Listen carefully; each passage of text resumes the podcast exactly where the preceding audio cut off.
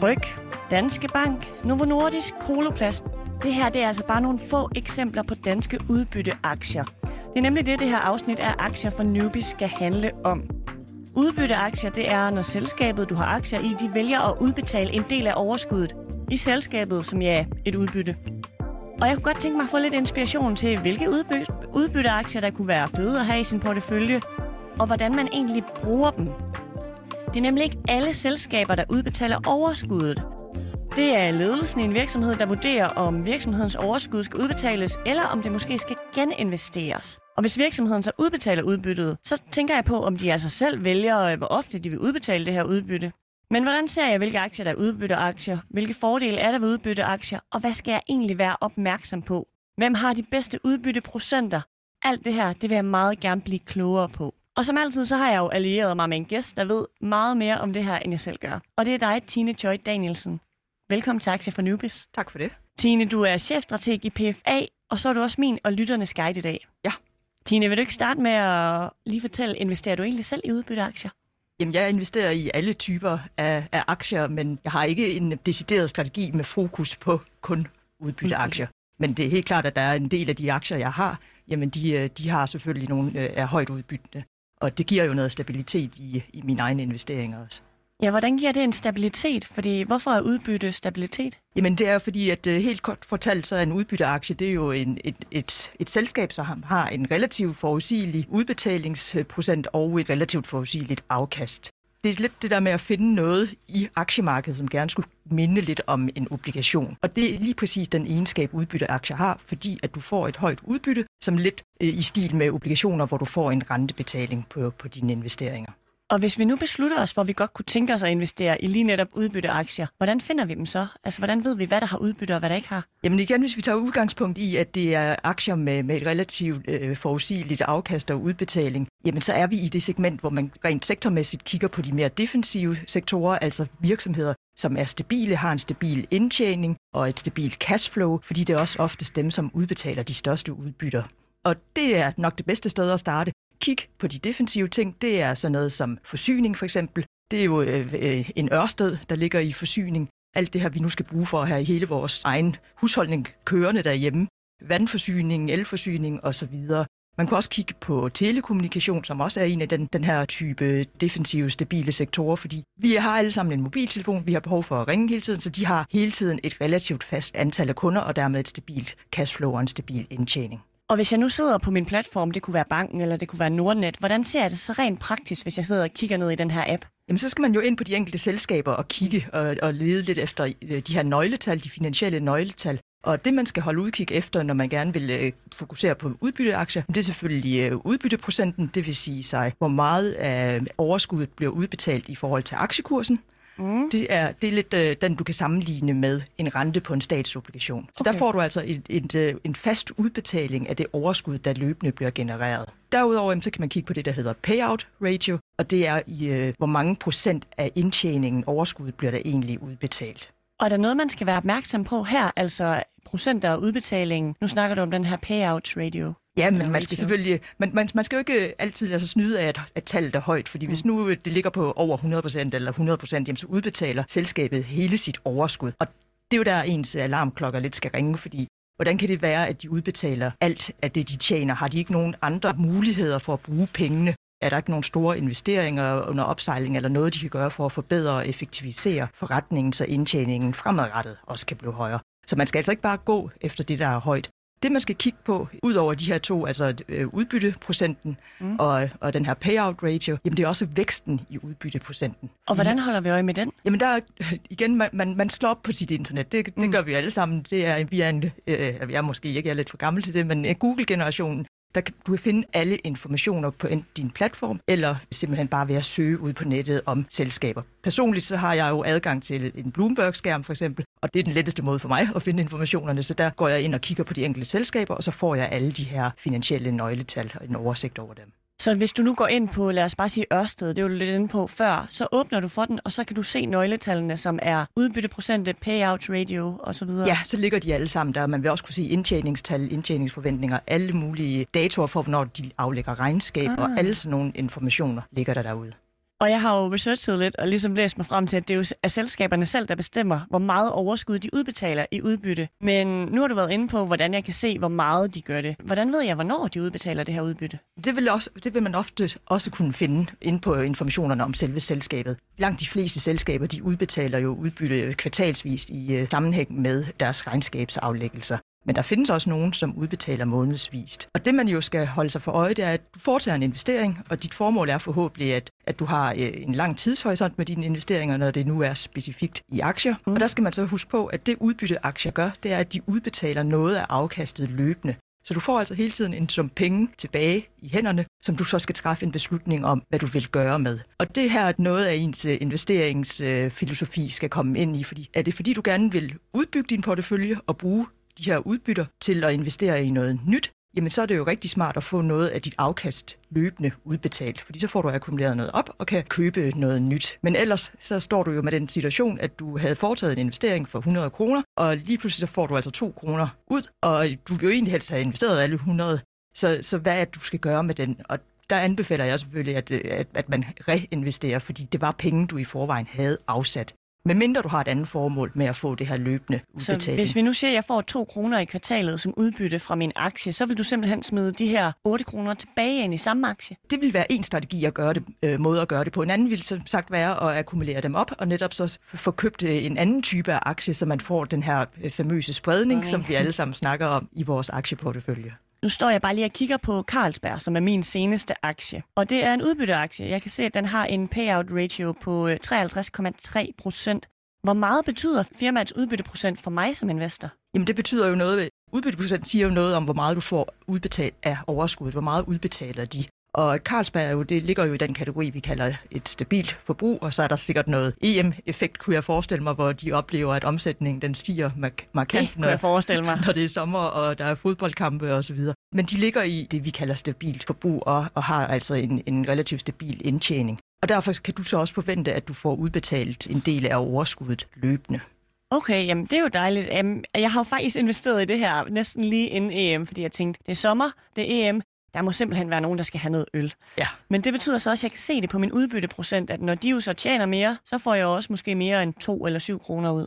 Ja, det vil du gøre, fordi hvis procenten er, som du sagde, 56 procent, jamen hvis overskuddet det nu er steget her i andet kvartal i år, jamen så er 56 procent af 200 kroner i stedet for 100 kroner, det er selvfølgelig dobbelt så meget. Og vil du vurdere det her lige over 53 procent? Er det meget for en virksomhed? Altså skal jeg egentlig gå ind, du sagde før, hvis det er høje tal, så skal man lige være lidt bekymret, fordi så udbetaler de måske alt uden at geninvestere det i sig selv. Men det er jo her, det begynder at blive sådan lidt mere kompliceret, fordi mm. at øh, en virksomhed, der tjener penge og har et overskud, har jo flere forskellige muligheder til at bruge de her penge på. Og noget af det, vi investorer jo øh, sætter allermest pris på, det er selvfølgelig, at de investerer pengene for at udbygge forretningen eller for at effektivisere og gøre den endnu mere rentabel. Så det største ønske er selvfølgelig, at, at virksomhederne kan ekspandere, som investeringer jo typisk er et tegn på, at man gør. Så derfor så skal man lige holde øje med, at de ikke bruger hele overskuddet, for så skal man ind og undersøge, jamen er, er det fordi, de virkelig bare ikke har nogen muligheder for at bruge alle de her penge, eller er det måske fordi, at de faktisk tjener så enormt mange penge, så de har råd til både det ene og det andet. Og det bliver man nødt til lige at, at, at dykke ned i selskaberne og så kigge på dem. Er der så et gyldent tal, man ligesom kan holde øje med og sige, det her, når de har 60% 50% 70% hvad ved jeg, så er det en god virksomhed, fordi så udbetaler de den rigtige mængde af udbytte? Nej, det er jo meget forskelligt, fordi alle virksomheder laver noget forskelligt. Men, men hvis vi tager lige præcis på, på den klump af aktier, som man vil kalde udbytteaktier, jamen så, så er, er noget af det, der er rigtig vigtigt ved dem, og dem man skal gå efter, i, efter min mening, jamen det er jo dem, som formår at holde en høj udbytteprocent, uanset hvordan det går. Altså for eksempel sidste mm. år, hvor vi øh, pandemien den ramte os, aktiemarkederne de styrtdykkede, jamen der kan vi se, at gennemsnitligt, jamen der faldt udbytteprocenterne for både det europæiske og det amerikanske aktiemarked. Og det er jo fordi virksomhederne vurderer, jamen nu kommer vi ikke til at tjene penge, så vil der heller ikke være så meget at udbetale i, i udbytte til, til vores aktionærer. Men formår du som selskab at kunne opretholde den samme procent og give det samme, selv når det går dårligt i rundt om ørerne på os, jamen så, så er det en attraktiv udbytteaktie at gå efter. Har du et eksempel på øh, en virksomhed og på en aktie, der ligesom har holdt det her stabile udbytte, selvom vi altså lige har haft halvandet år med corona? Ja, hvis vi lige øh, vender tilbage til et af de andre spørgsmål, du også stillede mig, nemlig med, hvordan finder man dem? Der er faktisk et øh, aktieindeks i USA, der hedder S&P Dividend Aristocrats, og det er øh, et aktieindeks, som er sammensat af kun udbytteaktier. Og for at være med i det her indeks, så skal du altså have formået at øge din udbytteprocent 25 år i træk. Okay. Aktier, det er altså nogle, det er nok også der Aristocrats kommer fra, men det er altså nogle af, af toppen af selskaber, der formår at gøre det det er, det er det, man skal gå efter, hvis man gerne vil have udbytte aktier. Fordi din strategi er formentlig, at du jo gerne vil have den her øh, afkastudbetaling mm. løbende, fordi du måske skal bruge pengene til noget andet. Og ved at investere efter det her indeks, jamen, så kan du øh, være relativt sikker på, at du så får noget, hvor alle selskaberne de øh, kontinuerligt udbetaler nogle relativt høje udbytter.